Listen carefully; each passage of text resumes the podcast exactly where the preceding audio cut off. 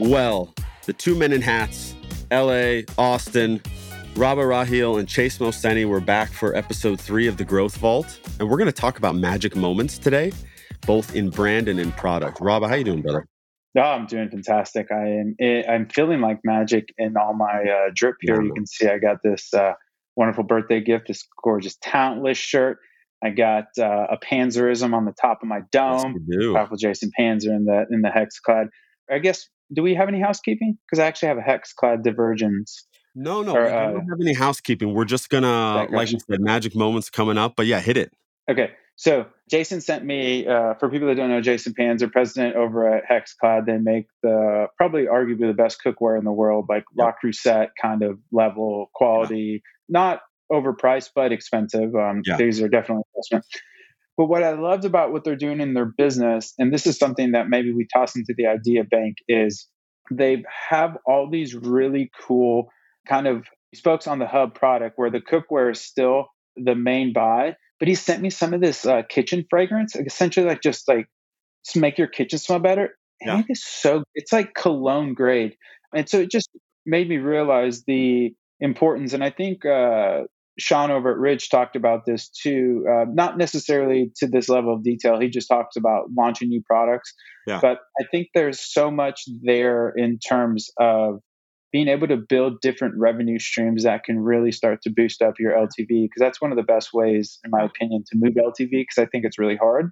But new product and SKU expansion is incredible. And so I think what it's really interesting to have some cookware company have uh, fragrances. So I think that's something that a lot of people. I'm actually doing an article on correlating um, two things that have been really interesting to me. So Triple sits across a pretty large data set. We're about yep. five, six thousand stores, something like that, 50 plus countries. And so the data team right now is pulling for me the number of products. So I'm going to correlate that with revenue and then so the number of active SKUs on a store versus the actual store's revenue. And then the other correlation that I'm really interested in, and I'm also writing an essay on this, shameless plug, is uh, the convenient. We were actually just talking about that. The convenient what the convenience confusion continuum. I was I was yes. so hot, and then I, I just tripped out. Uh, but anyways, the too long didn't read is how many payment gateways a store has connected and what their conversion rate is, because I yeah. think there's a linkage there as well. But anyways, that was kind of my too long didn't read. Uh, one, thank you, uh, Jason, for sending me that. And two, I think it's really cool that you guys are going into these seemingly unrelated areas of product and not only crushing it, but also it makes this really cool user experience where the brand starts to pervade other parts of their life. It's almost like that. It's because this is primarily a SaaS podcast. It's like the D2C version of land and expand. Boom. Yeah, you see, I brought it back. Oh, you! I knew it was coming. I knew it was coming. I think it's a perfect dovetail into magic moments because I think mm-hmm. we'll get into kind of the tactical portions of this, but on a macro level, there's a kind of core pipeline that everyone talks about when they come to magic moments and where they're supposed to hit, how they're supposed to hit. I think there are adjacent ones as well that people don't understand. So, for instance, this kitchen spray, it's not something you would expect, but when you have it, you're like, oh my God, this is a, a magic moment. And frankly, it's something that expands because maybe you're not using a hexclad thing. Maybe you just made, I don't know, you put a grill, you did a grilled cheese in the microwave, but you spray it, right? So hexclad becomes part of that experience. You don't have a hexclad microwave, yep. right? So yep. I think in terms of like magic moments, both on B2B brand, but B2B product, how do you define them, Rob? I think it's a really important one for us to level set there, and then we can go into kind of the vibe man, you're so good for me. That was going to be my first request is that we align on the first principles of magical moment. Yeah. I think a magic moment is an interaction that goes down two pathways. The first pathway is surprise and delight, where I can't believe they did this. They didn't tell me about it, but wow, they really thought through every part of this product, every part of this thing that I bought, whatever service, because this is a really convenient, awesome, like super what you talked about usefulness. Like cool is a function of usefulness, right? And so, like that. And so I think that's that one pathway. And then I think the other pathway of a magic moment is doing something that generates value for the user or client or customer without any expectation of reciprocity. And so that's just a fancy way of saying just doing nice things for people that support you. I think those are the two pathways to magic moments. And I think yeah. those are the, they can't be done in a transactional manner. And then the weird part about the former magic moment is if you tell them, you'll undermine the delight. So I think there's something that we mm-hmm. could probably dig in there because there's a certain aspect of like, if Jason would have told me he was sending me this totally like product I didn't even know they had and like tell me what you think about it, blah, blah, blah, it would have taken away from some of the impact because I would have had an expectation. When you have an yeah. expectation, you can't surprise somebody mm-hmm. because there is the expectation then is either fulfilled or not fulfilled. But when you yeah. don't have an expectation, there can be surprise. And with that surprise, you can ride with delight. But I've rambled a ton. What where do you land on these magic moments? How do you define them over at Pencil and just yeah. throughout your career? So like there's a technical one, right? Like when does someone have an aha? You know, we've all read the Reforge right. article that say that like, oh my God, this thing actually does the thing that it said it was going right. to do. I think there's like value delivery and value extraction. And I almost think like value delivery is kind of the first gateway, but the, when you extract the value, and so uh, I'll just use pencil as an example. So like, wow, I can make ads and it's really fast. Okay. But when you actually get them out the door is when you're like, well, that was easy right? And you're like, oh my God, I can do this on a bi weekly or weekly basis and test more ads than I ever had in my life. And they're based on data. Like, and your mind starts spinning. And so a magic moment right. is like, oh, I've extracted this value and it was easier than I thought it was going to be. And then your mind starts saying, oh my God, I can repeat this process. And how much time? So, like, it almost starts building bridges by itself, like on the mm-hmm. psychological path. And so, for instance, so I, I, look at that. So pencil, like, okay, you got to put in all these inputs, like all AI, you input it, but a visual one, you have to put in your brand colors, assets, etc. But the most loved feature in the entire product is direct API integration into Facebook. Ship your right. ads out the door. You don't have to download, re-upload. It takes three minutes to cross the API and you're done. Everyone goes, "This is the easiest, best thing in my life." Like I don't right. have to download them, re-upload them, rename them, etc. So you say, okay, if that's the magic moment, that means we just got to get them there as fast as possible. How can we remove every single piece of friction while delivering the same amount of value? And so they didn't ask for that. That's the thing, right? The thing they asked for is ads. It's exactly what you came to, right? If they ask for it and you promise it, there's always going to be a delta between what their expectation was and the reality of it. But if there's yes. this next portion, which essentially builds the the psych smile curve, right? Of oh my god, this is the step that I really wanted. So what did I need? I got what I needed, but I wanted an easy way to get them out the door.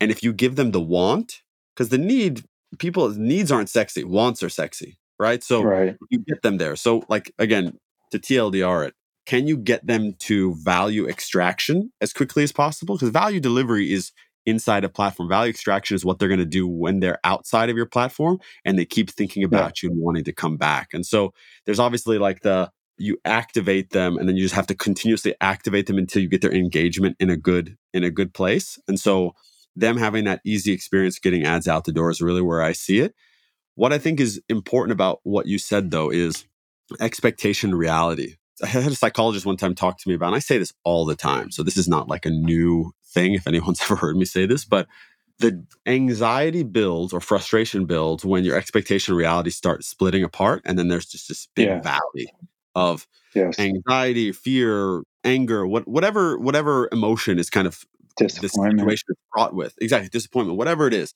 And so the closer you can keep those two sides of things and the faster you can get there, the easier it's going to be for you to make a customer fall in love with you. And so that's brand yep. side. For instance, you have that hat on, right?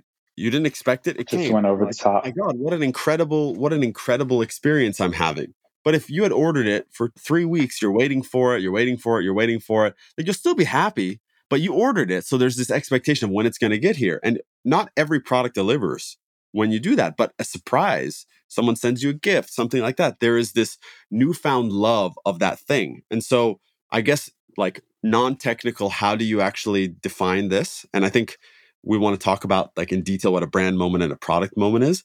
It's almost like how do you ma- give them a gift? inside of the experience. Like take it back. Not only giving them a gift, but without telling them. Like they just show up at their door with the gift. That's a yeah. really good mental model. I really like that because, again, the gift is also part of that axiom that I mentioned, where a gift, when given properly, there's no expectation of reciprocity. This is yep. Chase, I got you this for being awesome. Yeah. Just wanted to say thanks. Can I ask you a question? Yeah, hit me. Are aha moments and magic moments the same thing to you? I think an aha moment lives inside a magic moment, but a no, excuse me, a magic moment can live inside an aha moment, but the inverse is not true. So, like, how do I make that sound simple? Because I just sounded really like that's a highfalutin thing to say. You can have an aha moment and a magic moment together, but I don't think you can have a magic moment and an aha moment together. Does that even make sense? Do you see what I'm saying? Like, I have this bifurcation that I can't, yeah. I'm trying to articulate it, but I can't get it because there is something like if you're driving a car and you make the brakes better, right? Like that's mm. not going to be an aha moment or a magic moment. But like if the brakes stop you from getting there, there's again an expectation that you get your car that your car stops. So yeah. like I don't think you can create a magic moment with brakes or anything like that. But there could be a moment where you buy this car and then there's custom like say you yeah. buy like a Ferrari and the Ferrari caps are all custom Ferrari caps. Yeah. Instead of just regular tire caps or something yeah. of that nature, where there's just this attention to detail where everything was thought through all the way down to the tire caps. That's a magic moment to me. Yeah.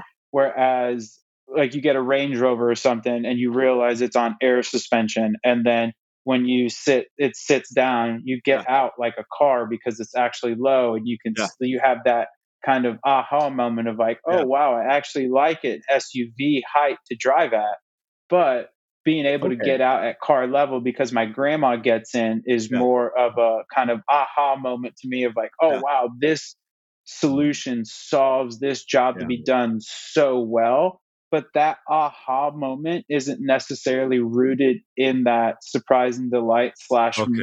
emotion and i think that's where i'm struggling to connect the two because they're two yeah. incredibly important things i just yeah. don't think they're the same thing but i do think i agree with your definition that a magic moment can live inside an aha moment but a, a magic or an aha moment cannot necessarily live inside a magic moment I think I defined it while I was listening to you. Ahas are utility based. Magic moments yes. are emotion based. Done. So Right. I'll take two. And so you that's, can almost like the, the bridge me. post Correct. the bridge post utility is emotion. And so it's like how do you make that little thing that makes them go like fuck this is incredible kind of i 100% agree with that the definition it's way more eloquent than it's exactly what i was trying to come up with but even better where i would or not push back, but what I would say is you can create magic moments as a brand pre-purchase. Like you oh, don't necessarily 100%. have to consume my product.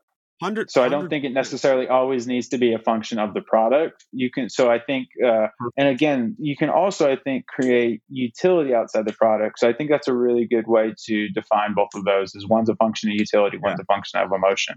It's so really let's good. Talk, let's, let's, talk about this because Write like putting down, magic mo- p- putting magic moments before the aha moment actually is kind of a, a, real cheat code and one of the reasons why these we, we kind of talk about brands so much and how it is a, like one of your biggest growth levers if you really invest in it and kind of yeah. build it into your mo- yeah. like your growth motion so let's just use kind of some of the b2b brands we like or i don't know brands we like in general so like let's talk about podcasts let's talk about newsletters let's talk about events etc. These are all things that are not core to products, but they are part of like a, a funnel to get people to products and or deliver warm, hot leads into your either your PLG motion or sales led motion, whatever it is. Sure. How do you think about that? Because these magic moments, like for instance, you got you talked about last time, like owning every day of the week, right? Yeah. Like how do you own it every day of the week, but it be value based so that people are getting stuff that they wouldn't get anywhere else or that they feel is valuable and they want to spend time with you. Same thing, newsletters, Triple Whale um, podcast network. So, how do you create a magic moment or how do you think about creating a magic moment that is pre purchase of your software that allows the velocity at which you're able to close that lead and the, I don't know, the, what are, are the objections that a customer might have kind of go away because they are so inclined to your brand already? Yeah, I mean, that's a really good question. I think what we really focused on a lot was a bit of kind of like that Zen koan of the teacher will appear when the student's ready. So trying to meet a lot of people where they are and then again, generating some sort of value for them because we had marketers that had run millions of dollars a day in budget to marketers that are running a thousand dollars a month type of thing. And so being able to meet everybody where they are and you know, it sounds cheesy, but a bit of customization. And then honestly, too, the other thing is I don't want this to come across predatory, but really finding people in the space that were a low lift for you to help out, but a high value for them. So you could almost think of it in margin, right? Like you have this really high margin product that you can price, and this person has no problem paying for that price. Yeah. And so I think that's why, because the challenge you can get into is like it doesn't scale. Um, mm-hmm. And so making sure that you can have these connections, because then you can go back to, if you go back to our other podcast, uh, Chase has his fancy coefficients of marketing, et cetera, or uh, word of mouth, et cetera, et cetera. It's a really good question, though. But I, I think going back to meeting people where they are and then especially when they're first starting out because again when you help somebody or illuminate a new framework or give them something that they can now go tell their spouse their boss their significant other that they're so much smarter for learning that it was a pretty good tact for us but uh, it's a really good question. What would you do? How do you think of creating magic moments? I also think a cheat code is in real life. So if you use yes. the digital realm to cultivate a sincere relationship with all these people and then you get to meet them in real life i think can can create a really magic moment and a bond that can pervade and help overcome some product objections. I mean just like taking step stepping back we met one time in person we spent two hours breaking bread together now we are doing yeah. this right? That's a magic moment. fair play. Wow. Fair play this is a great relationship. We should just share more and ask questions and try to figure things out and help people as much as we possibly can. Yeah. Because it's fun and we have a good time doing yeah. it. I think everything you said is dead on. What I think we don't talk about is essentially like once you build that kind of framework and essentially lay the concrete with that, there's so many different permutations of how that grows. Yes. And yes. You say like, okay, we're going to build a podcast. So you have a bunch of people on. So first it's content for you that then you can repurpose and use in multiple places. But then that's an evangelist that goes out and says, man, Rabah is the fucking shit. I love that guy. What he's building at triple is incredible.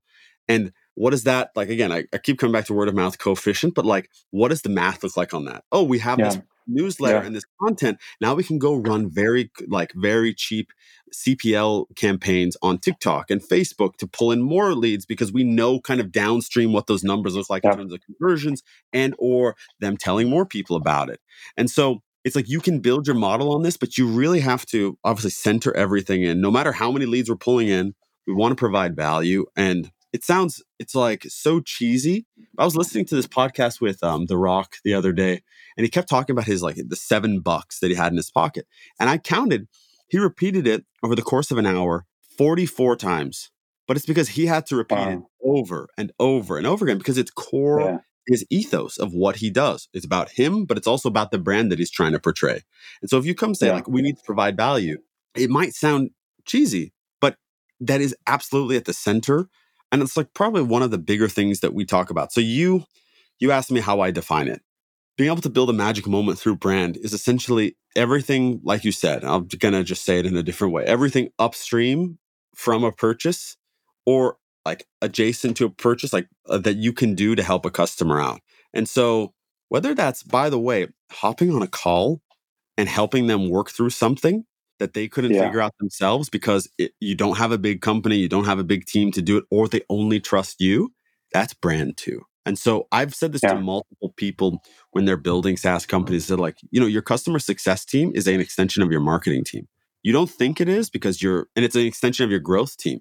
You don't think it is but essentially, they're controlling all of the revenue that you created and also controlling how people become evangelists of your brand and go talk to people about them because they leave yeah. you eventually. You get a couple marketing like opportunities to chat with them on a weekly basis, but it could go to spam. They might not see it because their inbox is full. Yes. You're going to talk to that person. They have a week, like, you know, a monthly QBR, whatever kind of whatever the cadence is for, for your, for the way your business operates.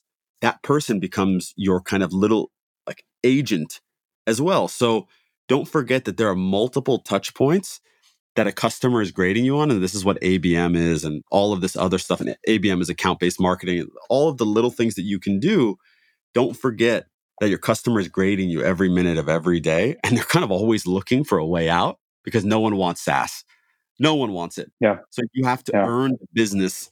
And the minute doubt creeps in, you can obviously measure these things in your charts and everything that you're that you're pulling. But the minute doubt creeps in, I don't want to say you're fucked, but there is a large probability that you are on notice.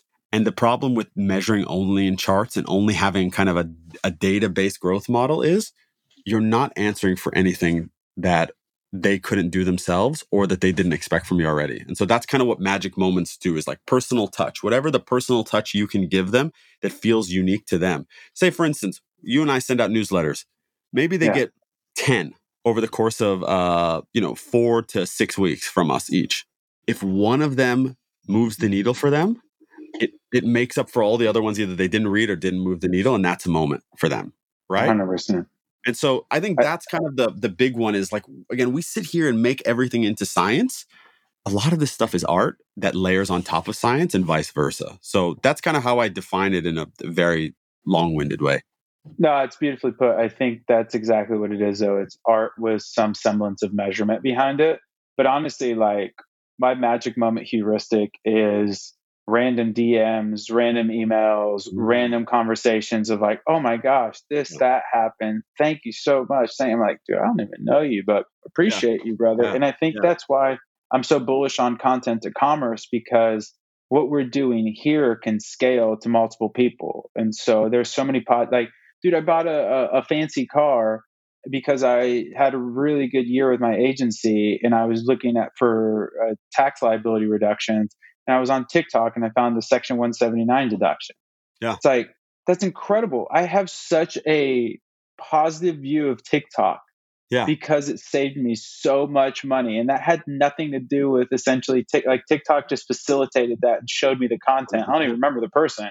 I remembered uh, TikTok. So I think there's there's just so much to be said around that. I just the challenge is you need to ensure you can really like your marketing strategy can't be built around magic moments. It needs to be augmented by magic moments. And you want to have them where there's milestones in there because they're Yeah. still like shoveling shit. Like you can't have a magic moment without, you know, doing the Yeah. work. And so having content that you actually care about and going back to those 10 newsletters example is people know when you put effort and people don't.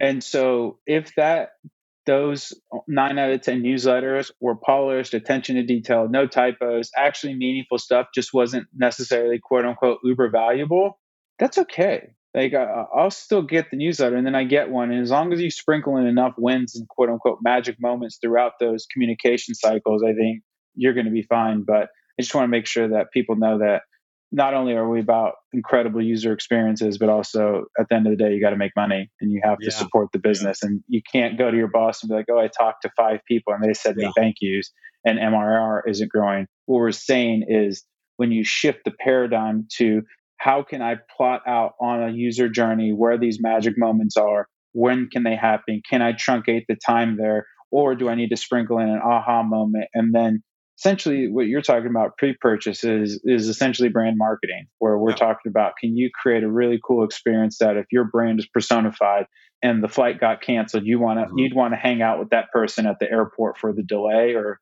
Yeah. you'd be running away to go to the lounge and i think that again there's definitely a lot of art in this but you you have to figure out ways and metrics that you can push to again going back to the thing we always hammer on you your narrative has to be wrapped in data and so figuring out ways to say Yeah. hey this magic moment is really pushing people or if we can get people to this aha moment that gives us an opportunity for another magic moment and so um, yeah just a little little capitalistic robber Yeah. coming in and No, screaming you- hey hey fuck brand we need brand." more leads Yeah. I mean, I think the big, like what you said is exactly it. First thing I do on Monday is I work on my forecast and how my rolling forecast, how it's looking, and I back through kind of every single thing that we've done. And I look at it and I update it every day just to look, okay, what's it looking like? What's it looking like? What's it looking like? What this allows you to do though is if you have the structure around that, you can be creative as hell because love it yeah, right. So this is this is probably the biggest unlock, one of the biggest unlocks of my career. The more you lean into math, the more creative you get to be. The more you fight math, the less creative you are because you're always afraid because you don't know where you stand. So sit with your data scientists. If you don't have a data team, just find a way to like write a basic SQL query or pull the data and do your, you know, your own histograms or like what, all this fancy stuff that people talk about. It's not as hard as you think. Just Google it and YouTube videos come up. Everything I know about Excel, I learned by watching YouTube videos. Like I am, I'm still very like janky at it, but enough to be dangerous. So like just uh-huh. go and learn your numbers and you can then be have fun. Like that's really what it comes well, down to another thing too is once you find your numbers and you can start to analyze your usage data in a meaningful way, whether that's pre-purchase on your website or post-purchase through your amplitude, whatever you're using to track, PostHog, what have you, then you can almost reverse engineer magic moments and or aha moments, which are both incredibly impactful and meaningful. And so you can start to attack things on multiple fronts where it's like, oh my gosh, this user, this big account just came on and they're using the app all the time, or they're not using the app. Why they're not using the app. Hey, their SDR or your top product manager should, or product PM, whatever, should hit them up and say, hey, you know, eh, we're really excited to have you, yeah, yeah, Because there, there can be some proactiveness that you can sprinkle in yeah. there. But I love the idea that you're talking about and bringing in your data. I think it's a really smart way to think about it. So I'll give an example. I was looking at some data around like what does first generation versus first export look like? And the it was like 10 days. This was a couple of years ago. I said, okay, what mm-hmm. can we mm-hmm. do? So first one was go get the qualitative feedback, right? Okay, let's go talk to 10, yeah. you know, a cross section of 10 customers. For, let me just put a flag in here real quick. Yeah. So Chase is talking about when he's, uh, so for people that don't know, Pencil does really fancy uh, AI ads. So what he's referring sorry. to is generating the ads which is the first part, versus actually launching them into an ad account exactly. through an export. Yeah. Okay. Sorry. I just want to make sure everybody was tracking. So, thank you. So there's two there's two portions of that, right? There is this kind of aha moment thing that we're talking about, mm-hmm. but also there is the magic moments that we're talking about as well. And so we found that okay, wow, I can make stuff fantastic. Okay, well I don't need them right now. I just wanted to know that I could have them. So we learned yeah. that from them the user feedback that we got. So it was like, okay, how do we help them know that there's a magic moment? Because they already had their aha moment, but it wasn't big enough and or at yes. the time they needed it, right? So for instance, Triple yes. has I want to know what my where my data sits and I want to kind of have a, a, view that I can look at. Oh, aha, right away. Like, oh, this is exactly what I was looking for. Yes, they have yeah. it. Maybe they are saying, oh, I'm going to launch something in seven days right? Yes. Well, what I want them to have is like maximum velocity to even get them out the door so that they don't have to come back into pencil and or they're ready to go once they're doing it. So I said, okay, we should let them know like what a workflow looks like and how fun and fast it is. Okay, send an email at day two with, hey, you have these ads. This is how you export. It went from, say, what was the number? Within a week, 17% of people were exporting. Within three weeks of that shipping, it went to 45. Love it email is still a very hard thing to cut through. That means that there was yeah. still a bunch of leakage from that because there wasn't anything, but that was from data analysis. Now, what that tells me also is okay, people want to know about some of these hacks and simple things that they can do. Now you take it into the newsletter and say, okay, I'm yeah. not going to write all these essays that I used to, that I love to read. I'm going to write some hacks and different things they can do. So I'm going to take a tweet and I'm going to write my POV on it oh my God, the amount of yeah. responses you get. Thank you for breaking this down. I didn't understand it, or I wanted your perspective on it, etc. Because you're quote unquote an expert in this thing. And yeah, so absolutely you can find ways to deliver magic moments and or aha moments with people when you go look at the data the onus is on or the burden is on you to translate them and figure out how it works within your niche but don't be afraid of data it's literally your friend you just have to go figure out where the gaps are because it's not it's not a panacea, right? It's not going to solve every single yes. problem, but will give you an idea of where to go and how to figure out what those magical things are for your customers.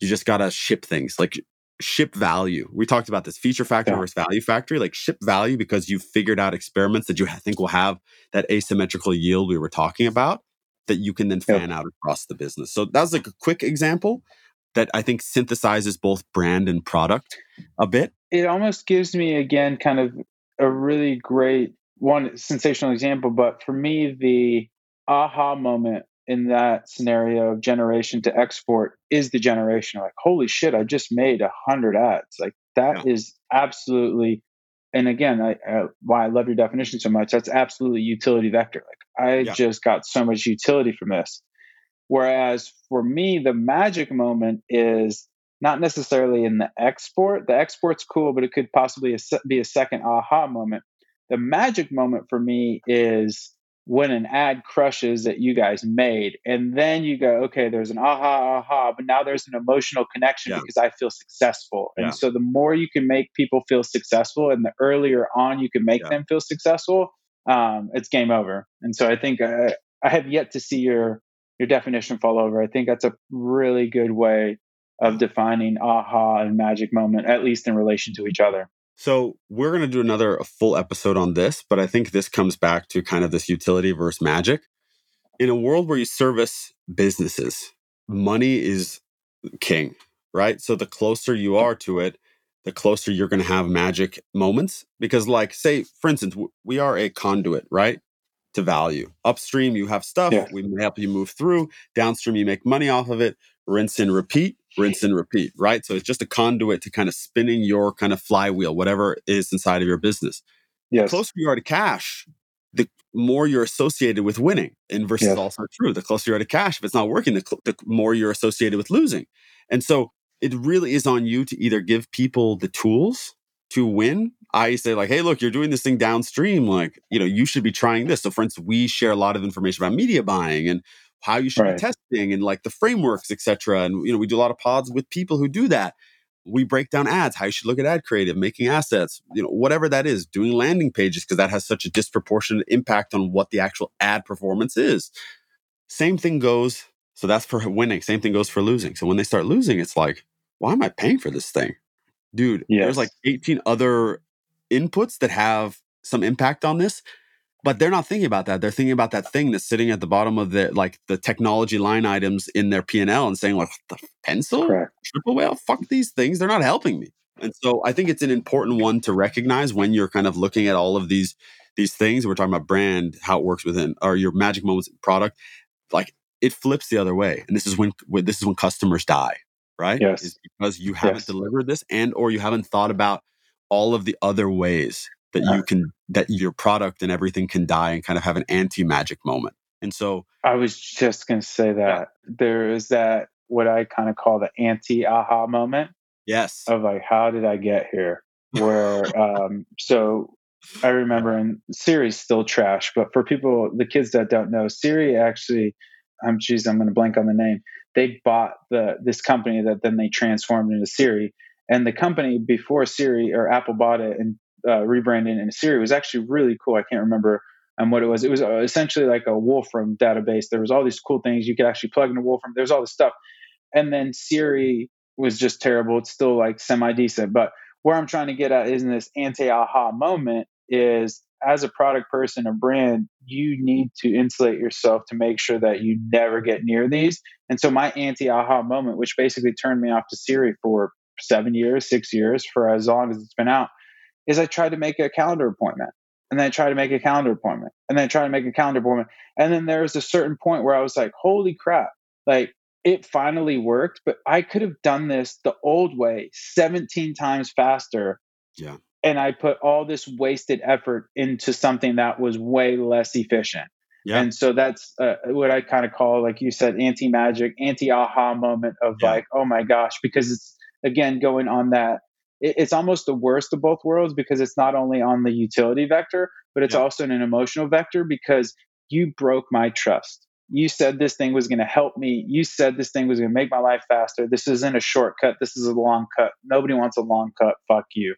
And it's it's not great, and it's also incredibly challenging to make people try something again twice. So, um, just a little word of warning: really make sure that you avoid any of those anti aha moments because they're the death rattle that then manifests in what Chase is talking about, where all the alarm bells go up, everybody's looking at the P and L. What's that one? Who's getting value from it? And if you don't have anybody there to stand up and say, "Hey, that is absolutely requisite for my workflow, my job," you're going to get axed. So, on a technical level, one thing you can do, I'm sure everyone has this set up, at least I hope, is exit surveys and yes. really be rigorous about like, scraping those and figuring out what's going on. And if you have some really negative, harsh feedback, or you have someone who just gave you kind of very bland feedback, like almost the bland feedback is the worst of all. Because at least the negative ones, you kind of directionally are like, okay, either they're not a fit and we can kind of see where they fit in the profile. It's like we didn't want that yep. customer anyway.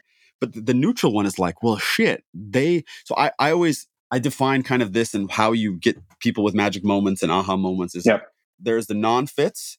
There are the people yes. who are like just you know maybes, right? Maybe I'm not defining it this way. This has been defined many times, but they're on the fence and they want it to work, but maybe they're a little skeptical. And then the people who are all in already, and you have to like, I don't know, punch them in the face or insult their mother or something, and that's how they're going right. to not be with you or convert. And so yep. it's not about the people. I kind of always say, like, how do I just pull people up? So, like, maybe there are some skeptics who didn't really expect it to work. How can I get them to maybes? And how can I make the maybes yes. like, oh, hell yeses? Yes. Your product not delivering and not having that aha moment or some sort of magic moment that they're excited about automatically degrades that trust where they're like, dude, and it's the simplest things. It's not even big things. I had a, I got an email and it was this simple thing. And I know the exact glitch that happened. It, I got it last night. I saw it and I just went, uh, by the way, for anyone who's, uh, we're not, don't have a video of this. I'm rubbing my forehead. It's just like, literally that jip where they go, because I knew exactly what happened and I could feel the trust from this customer go out the door. Yes. And it's not her fault. It's not her fault. It's our fault. But it's like that is what is an anti magic moment because you're giving something that's supposed yes. to make their life easier. And just the simple data that they're supposed to have there hits them in the wrong way. Everything else you say forever, you sound like a salesman and a huckster. I go from yeah. nice salesman to like, I'm Persian, so I'll just say it like the Persian salesman car guy, hair, chest hair out, necklace out, saying, Well, you know, do you want this Mercedes? You know, like that's not what eh. we want anyone to have. We want them to come in and say, I want it. Let's go. No negotiation right? So exactly did like that because of one little thing that you missed. So this kind of brand security magic moments or anti-magic moments. And by the way, there's that whole anti-fragile kind of thing. How do you build anti-fragile businesses? Yes. Technology is not one of those things. It's very, very difficult unless you sit like right at the center of something and or you've sold some like big long-term deal and you have kind of you built you've built baked yourself into the other companies. All of us who are down market is a very fragile thing. So you have to be really, really dialed on all of your touch points because you can absolutely go anti aha really, really quickly. And it's much easier to do that than build a great experience for somebody. Like that's actually much easier to do and many people do it. So anyway, I went on a big diatribe there. Like and I saw you wanted to come and like let it rip. So what what do you got, dude? I just wanted to congratulate you on that definition because another proof of work would be you can't have a great brand with a bad product. And that's because the bad product never produces any aha moments. And then a lot of times is going to produce the, the anti magic or anti aha moment. And so it just, uh, I don't know, it, it was just something that working through that, that definition and theorem um, is really interesting to me because as I start to poke and prod it, it seems to be uh, to go back to uh, I think the kids call this a callback in your industry, but yeah. uh, anti-fragile. It seems to be pretty resilient, and so yeah. no matter how you attack that, it seems to hold up. So yeah, just kudos to you for for such a sharp definition. Tight. So how do you? So say we both had to start ground zero tomorrow. Like we're like, hey, look, we're starting mm-hmm. over what would you like if you had to do a three step framework of how to do this? Because, you know, we're, we're talking a lot of theories, a few examples. What would the three things you would do first be to deliver against building something that can have, um, you know, magic moments and or aha moments? Like, what channels would you focus on? What touch points? What would you start looking at that people can like pull and or, I don't know, revamp what they're doing already? Yeah. So the first and easiest is to make your best users, and when I mean best, you can choose your vector, whether it's highest paying, whether it's usage or whatever. Find a way within your budget to celebrate them. So YouTube does a great job with this with their Plaque subscribers. Shopify just started doing this with revenue stuff. it doesn't have to be everybody, but all these these really top people celebrate them as quickly as you can. That's a super easy win. Not only that, there's an emotional bond that comes. So there's again a little bit of that reciprocity built in naturally from them to be like, hey, these guys are acknowledging me, they're helping me. It's also a great time where some of these big brands just don't have the time to reach out and like, oh, mm. hey, thank you for this, Chase. Actually, X, Y, and Z is broken. Is this a glitch? Boom, really non like douchey way of like, hey, they're not already at the counter asking to speak to a manager to cancel their subscription mm. or get this fixed. This was like, hey, it's off the back of a positive interaction that can then net out neutral. So that would be the first thing I would say is really celebrate your customers. Uh, another really, uh, we already talked about that, but um, finding your magic moments in terms of data. So understanding if you can find some inflections in usage when something happens and then really lean into that. And then the third thing I would do, and we did this at Triple Whale, so I'm kind of double dipping, but um, really look into your data and then identify your top customer clusters. So if there are, so we did something called the Triple Whale Roadshow where we identified our top customer clusters and we just threw a little party there. And so you get all your evangelists there, everybody that's there, like you're part of this group, and you can throw that to create that in real life magic moment. And if you want to take it to another level, you can do like an 80 20 split where you have 80% of triple whalers or pencilers or whatever your community is.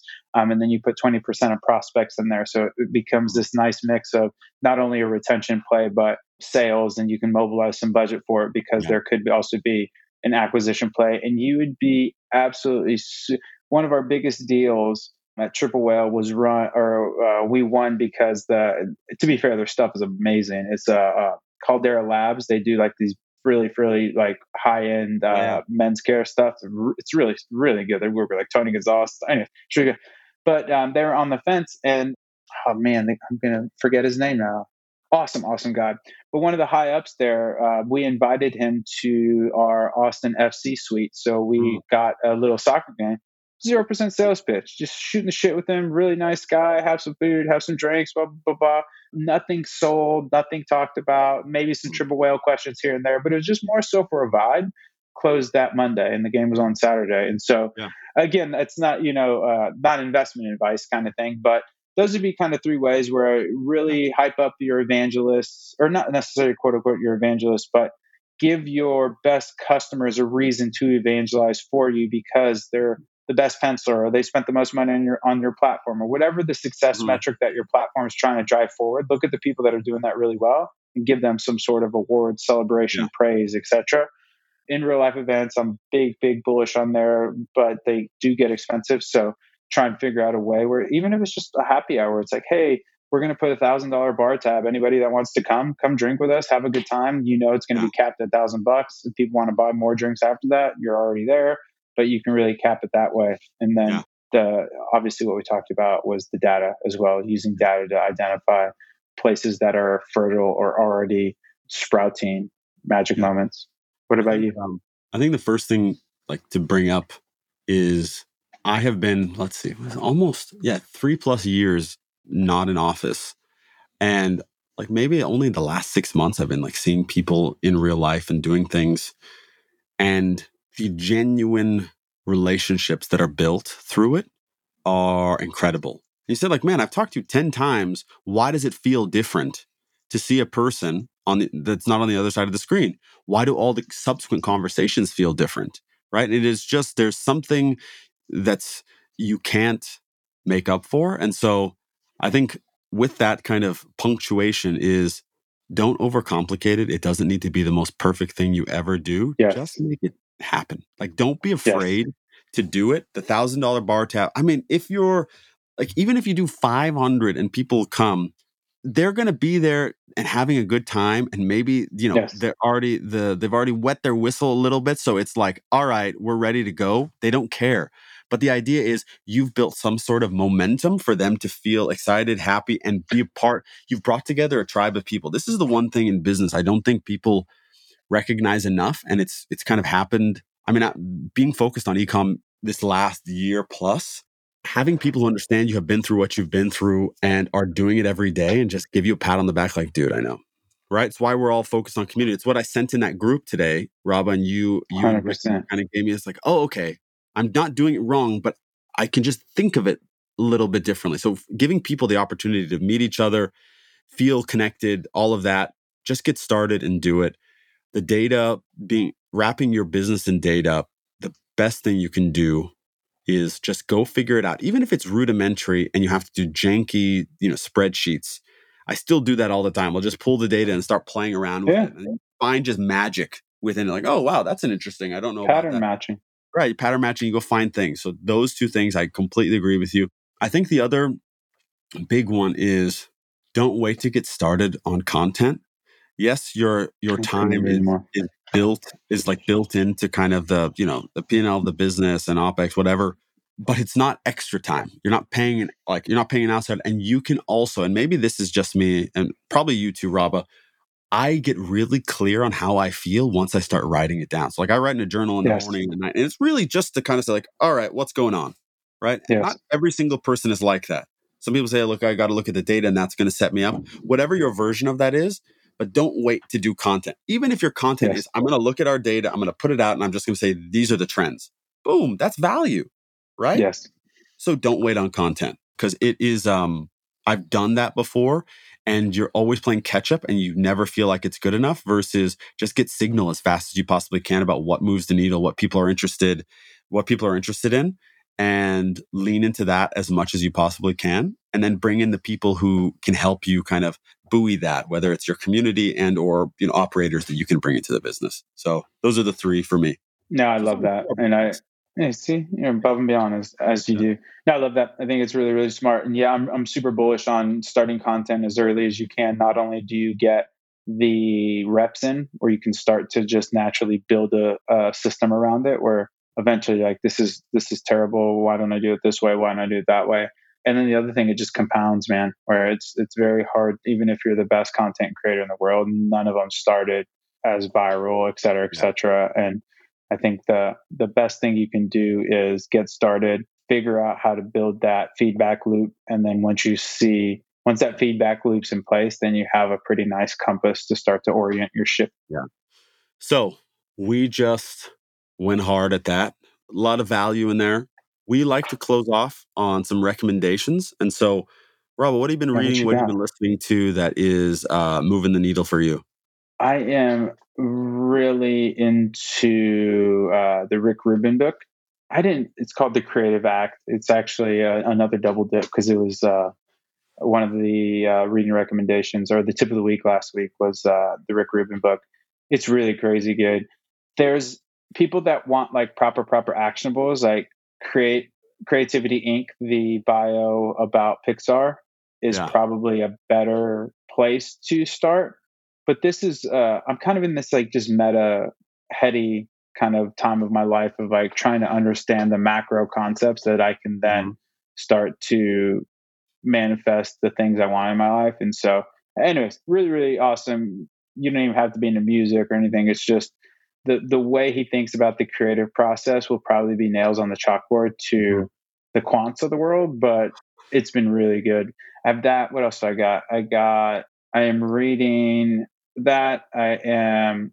Oh, Audible just. This is kind of a, a little bit in the weeds, but Audible just released a bunch of originals, and you can go download those mm-hmm. originals for free, which was pretty cool. I was like, oh my gosh, I don't have any credits, but yes, I'm going into a oh, uh, man. Buy more credits. Uh, Thirty nine ninety nine free. Like you're getting right discount. Yeah, absolutely. It's brilliant. So these were free. Still super bullish on the content to commerce stuff. What else did I get?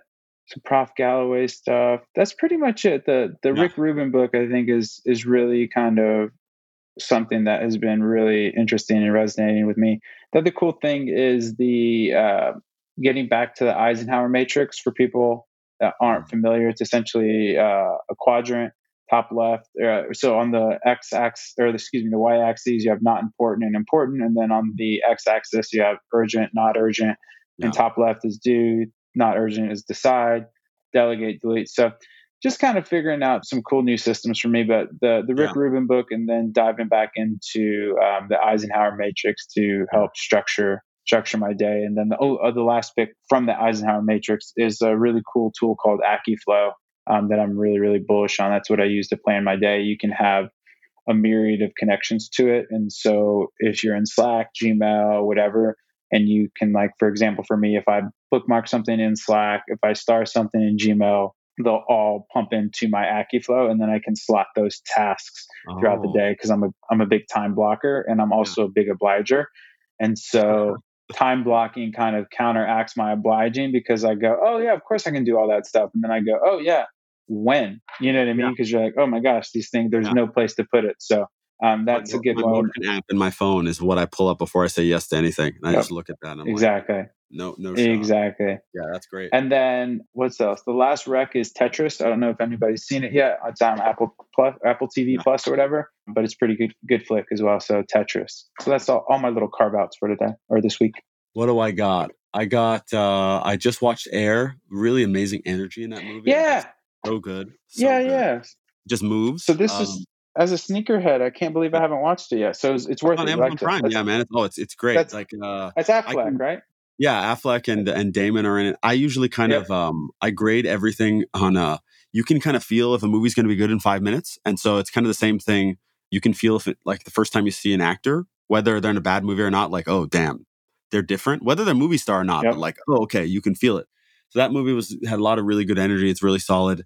The Great is back on. So if you guys are into historical, like historical, Ooh, I am. What is movies, this? Um, it's called The Great. It's about the rise of Catherine the Great. It's on Hulu. Really, really fun. Oh, yeah. So if did you watch? Uh, what the hell was that movie um, with Rachel Weisz? The Favorite. Did you ever see that movie? Where it was about no. the anyway, same same writers. So the favorite is also another one. I'm big into the history stuff. So uh, what I would recommend, I just listened to the a second Napoleon one that was done on Founders, which was incredible. It was like, like Napoleon talking And I'm listening to the Tao of Charlie Munger, which is great. I just heard this quote. Oh yeah, Chuck T. Yeah, this morning, um, Charlie Iron yes. Mike, which essentially was do the things you hate with as much love as the yeah. things you don't. Yeah. Oh, it's such a good line. I, I, I it was like one of those, so like, good. oh my god, and it, it's funny. I went right into my kind of data stuff that some mornings I'm like, God, I don't want to do this on this morning. And I went and I did it with mm-hmm. love. And I was like, wow, this is incredible. Like I'm thinking, like yeah. started snapping off ideas. And right now I'm reading two books. So I'm I'm reading for the first time. It's kind of crazy. The um, Confessions of an Advertising Book by Ogilvy, or Confessions yep. of an Advertising Man by Ogilvy. And it's funny the practical wisdom that applies today. And it's like, oh, it's about being an agency, but it applies to any business where you have any sort of service relationship involved is, is incredible. Some of the stuff I'm like, I highlighting it, starring it, saying, okay, this is absolutely um, really, really salient. The other one I am reading is this place um, called From a Place uh, of Greater Safety. And it's essentially like a fictionalized version of the three main characters during the French Revolution and like them from their childhood through becoming those those players. And it's really interesting. It's by this um, writer named Hilary Mantel who wrote this book called Wolf Hall. If you've ever seen the series, anyway, that's really fascinating. And then the last one, which I've been spouting about because I've listened to it like four times. Elena uh, Verna does an amazing interview with Lenny on Lenny's podcast. It's like a mind blower if you're into the stuff that we were talking about, which like growth models, etc. And it's actually not to sound toot our own horn, but it's a great pairing with talking about brand as a growth lever and then growth as a growth lever. And like those two things together is really, really magical. So that uh, one I really love. And I think it's important for everyone to listen to. Damn, that's a lot of picks. Uh, yeah. Elena is uh, G. I got to sit on a panel with her at the the paddle conference put on, or Profit Well Paddle. I, I guess Paddle would put it on, and Profit Well would just be an advertiser there. But anyways, she's brilliant. I mean, she was just absolutely one of those humans that you listen for two minutes you're like holy crap this yeah. gal's gonna know more about forget more about SaaS than I'll ever learn. Like she yeah, yeah. she was very impressive. It's like the thing I was talking about with the actor. You hear her for two minutes you're like oh my god this is like so when you saw Tom Cruise the first time come on screen in like risky business you're like oh that dude has it. Whatever that is I don't know. I'll give you another one and then I'll shut the fuck up. And you remember in Star Trek in like 2009 the first 10 minutes were Chris Hemsworth before he was Chris Hemsworth I remember being in yes. the theater like, who the hell is this guy? Like, he has this yes. presence, he has this voice, and he's handsome as friggin' hell, his shoulders are this big. Like I, I want the movie to be about him. Like forget the rest of it. Yes. And then he was gone. He died in ten minutes. Spoiler alert for anyone who's not seen that movie uh, in the world. But she has the exact same quality where you are like, oh man, like just take me under your wing and teach me everything you know. I won't absorb all of it, but like I just want to be there. So yes. Listen to that. Amazing. Uh Rabah, we got any final final thoughts? Want to close it out for us? Yeah, no uh big final thoughts. We are both on the Twitters. Hit us up. Let us know how we can make this more valuable. We're starting to put in a little bit more structure. We're going to bring in some more tactical stuff. And then as we go down kind of more complex topics, we'll bring in any visualizations that'll be helpful. We're trying to be a little bit of an audio audio only podcast, but we'll eventually throw these on YouTube so it'll be easier to follow along. If you want to see our beautiful faces instead of listening to that. What else we got? If you want to go get onto the Triple Whale newsletter, it's called Whale Mail. It's every Tuesday, Thursday. You can do that at triplewhale.com slash whale mail. And then what else I got? I think that's it. And then you get your mentor pass stuff with the man Chase. Uh, he's on the mentor pass, also fantastic on the Twitters. And then, yeah, like I said, hit us up uh, if you guys have any cool suggestions. We also might start doing uh, a third chair and bringing in uh, a guest every now and then to uh, keep things fresh, liven things up. So, really excited for uh, Chase pushing us to uh, get this show out. And he's just a wonderful human. So, make sure you go tell him that on Twitter. He, he yeah. flattery is the way to his heart. Yeah, absolutely. Flattery will get you everywhere in this life. So, um, yeah, this was a blast. Oh, and Go hit it. Shameless plug. Go buy if you have millions of dollars and want the best cookware ever. Go uh, get you some hex. Oh, hit, yeah, uh, yeah. Get you some hex. J-Pan is a, an operator. Is a G. Yeah, they, they crush good, it. Good dude. Yeah, yeah, really good dude. Absolutely. All right. Cheers, man. Signing off till number four. Amazing. All right. We'll see everybody later. Bye bye.